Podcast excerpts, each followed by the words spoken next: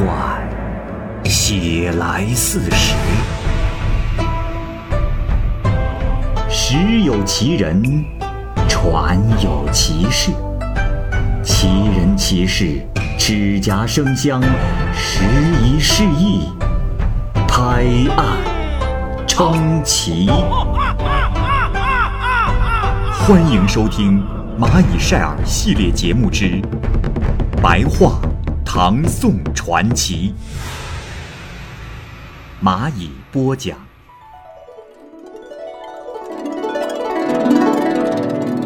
唐选，唐选是晋昌人。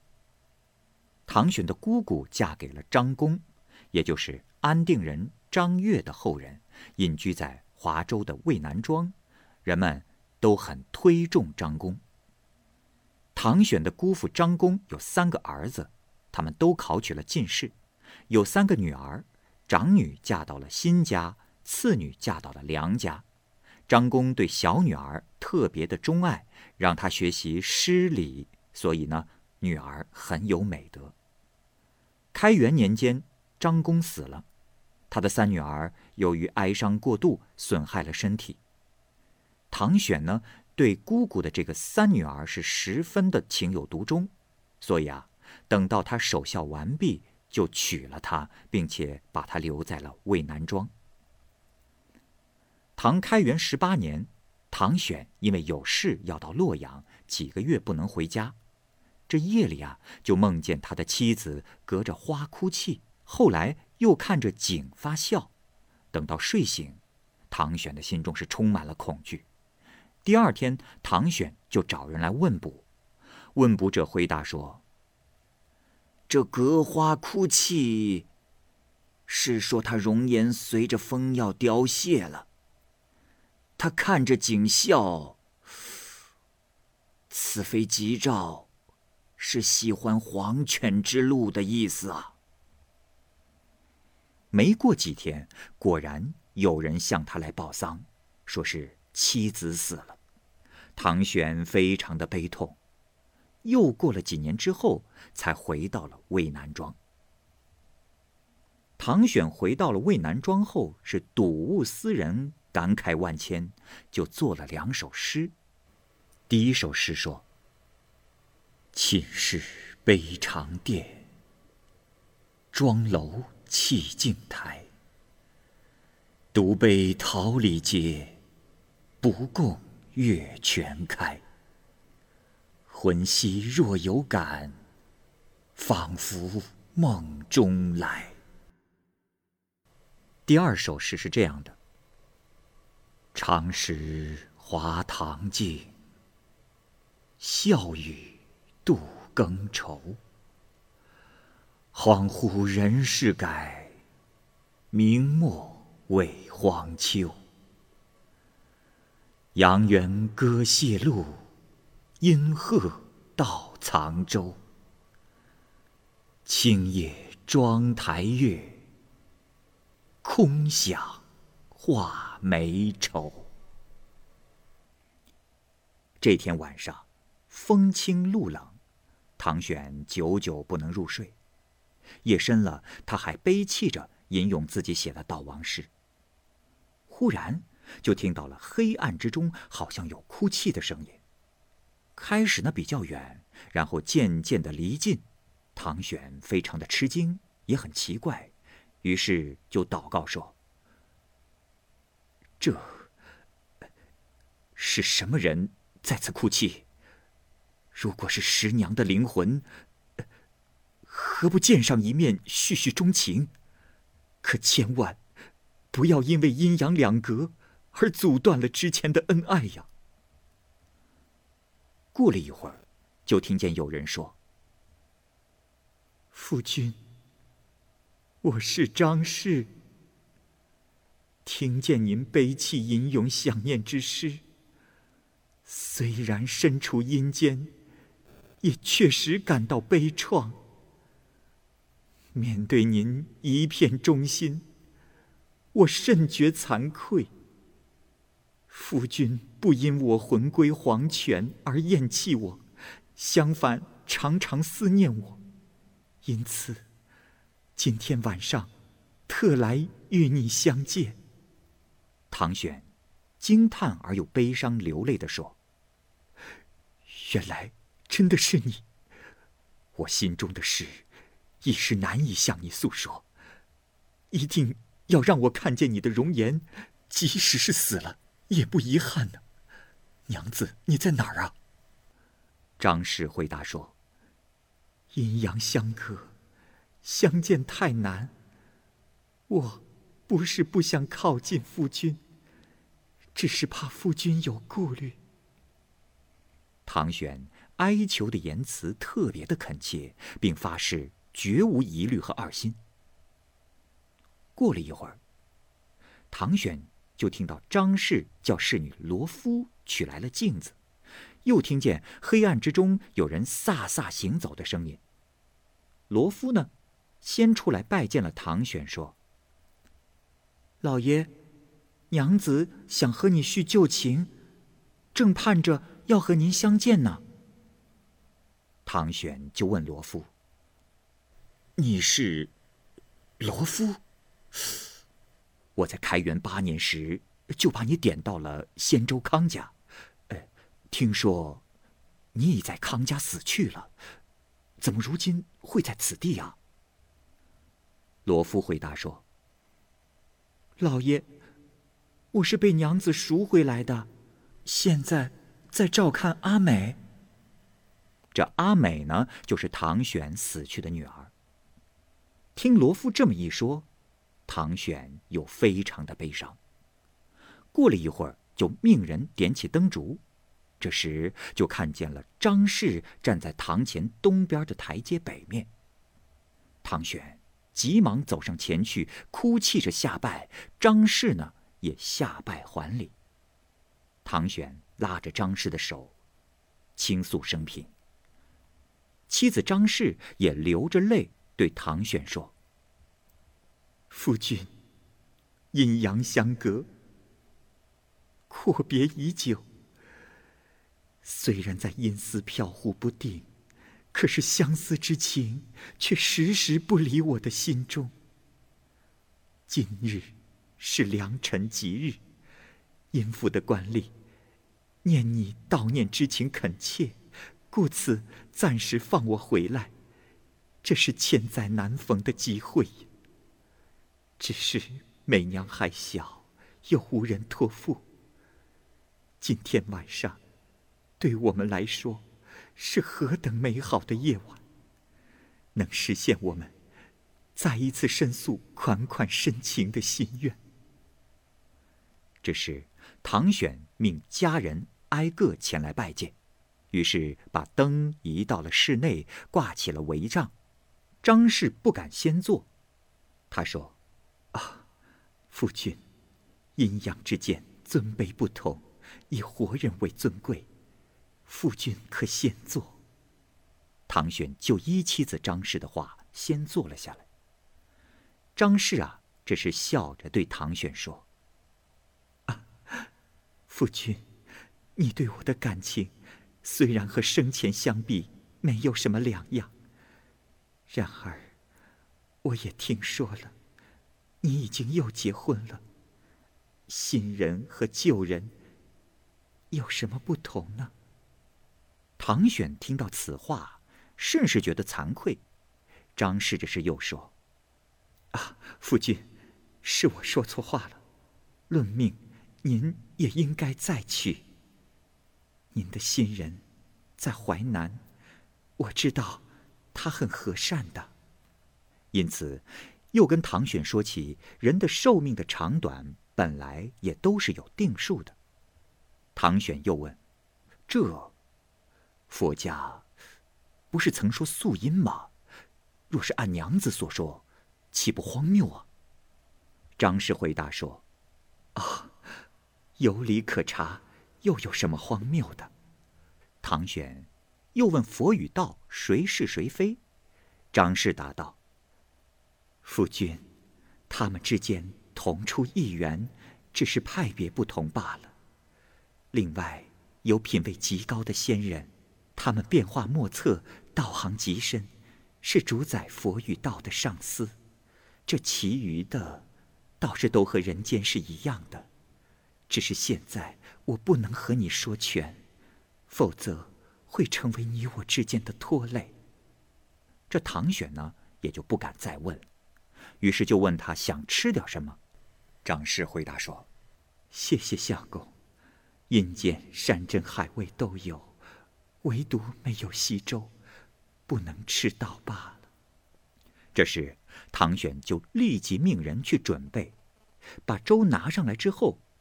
张氏又要来另外的器皿，把粥倒在里面，往嘴里一送，就好像吃尽了。可等到粥碗撤下去时，那粥又依然存在。唐玄也另外给张氏的随从们也都给了饭食。这当中啊，有个姥姥，吃饭的时候呢，不肯同他们坐在一起。张氏说：“啊，这位姥姥是旧人。”不同其他群小，然后又对唐玄说：“啊，这是子菊奶妈，夫君难道不认识他了吗？”唐选这时才想了起来，就为他另设了一席，而其他的随从人员，唐选呢多半不认识，只听见啊，这所呼的名字竟是唐选从京城回来，给妻子用剪刀剪成的纸人奴婢所起的名字。他呢，就又问妻子张氏，张氏说：“啊，夫君，这些不都是您送给我的吗？”唐玄这才知道，他所送的钱财和奴婢，张氏都收到了。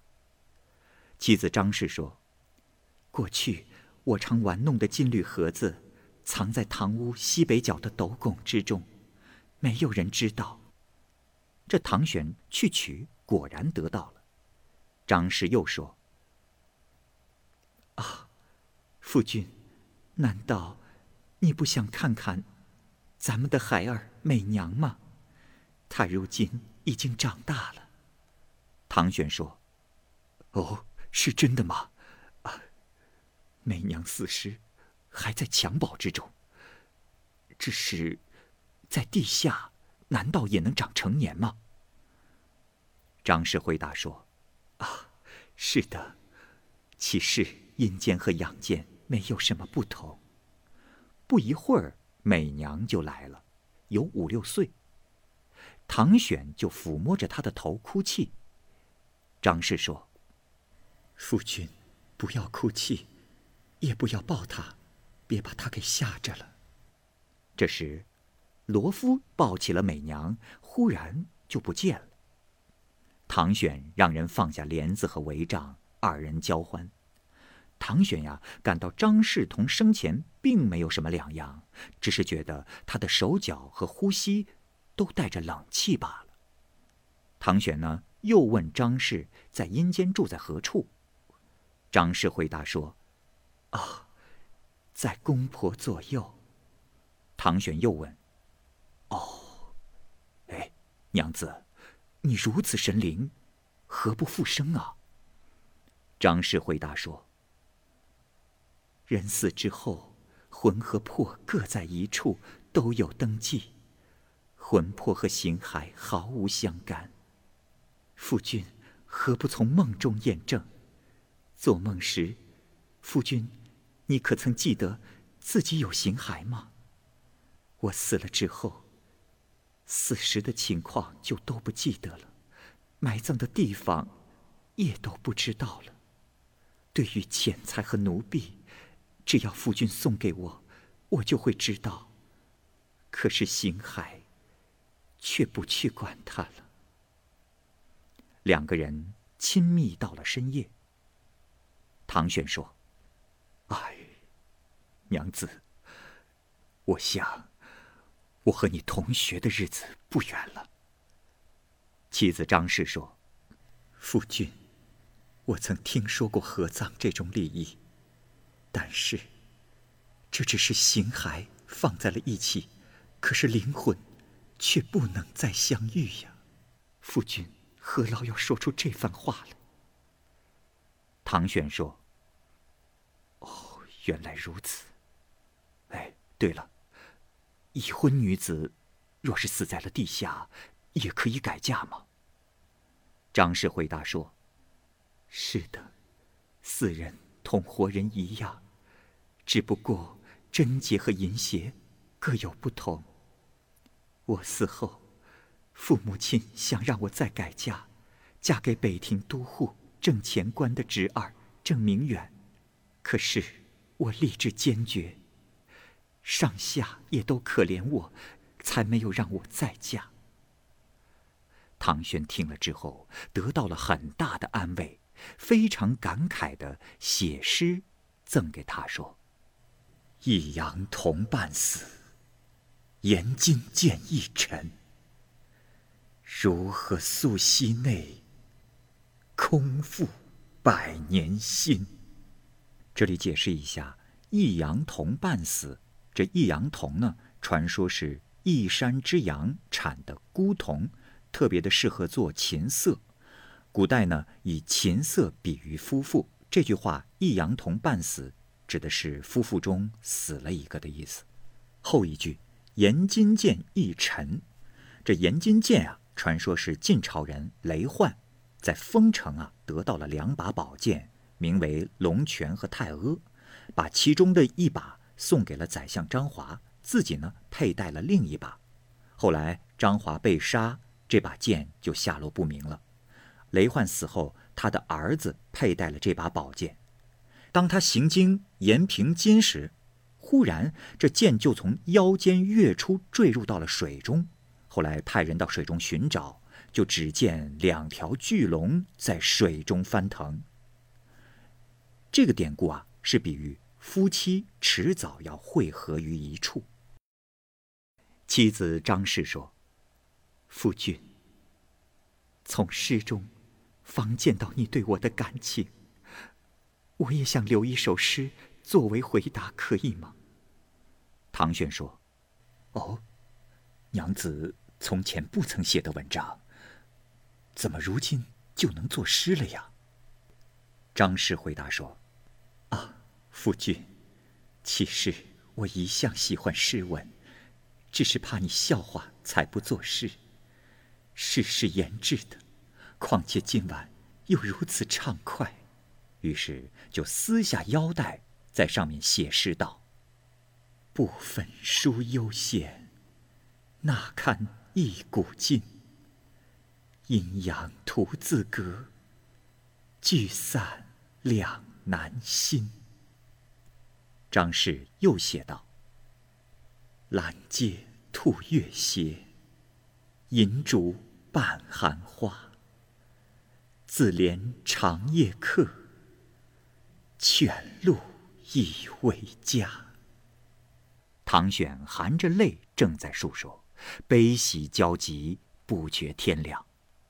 不一会儿，听到了敲门声，是公婆让单身前来传话。催促张氏赶快回去，恐怕天亮了，阴司会责备。张氏哭泣着站起身来，和唐选诀别。唐选写了封启禀死去父母的信，交给他带上。在给张氏整理衣服的时候，唐选闻到了一股与杨氏间不同的香气。唐选问道：“哎，娘子，这香气是从什么地方得来的？”张氏回答说：“啊，这是韩寿用剩的香，我来时是公婆赐的。这里也有个典故，韩寿呢是晋朝人，据传说是个美男子，而司空贾充的女儿爱上了他，就倒出了西域进贡的奇香送给他。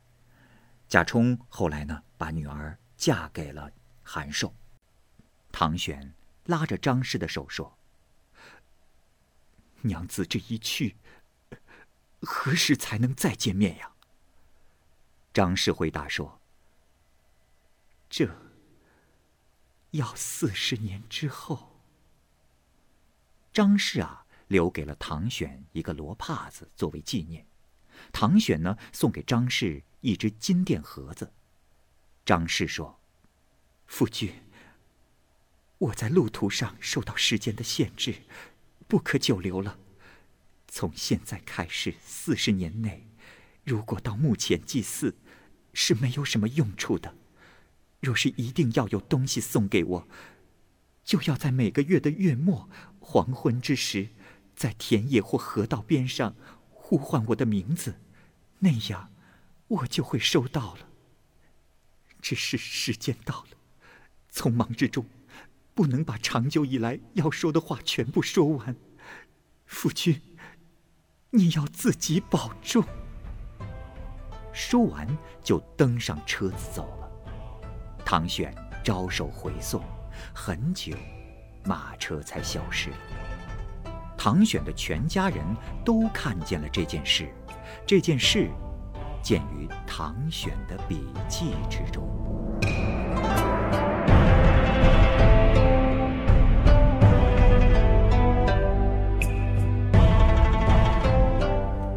好，这个故事就先讲到这儿。欢迎您继续关注《蚂蚁晒尔》系列故事《白话唐宋传奇》。感谢您的收听，再见。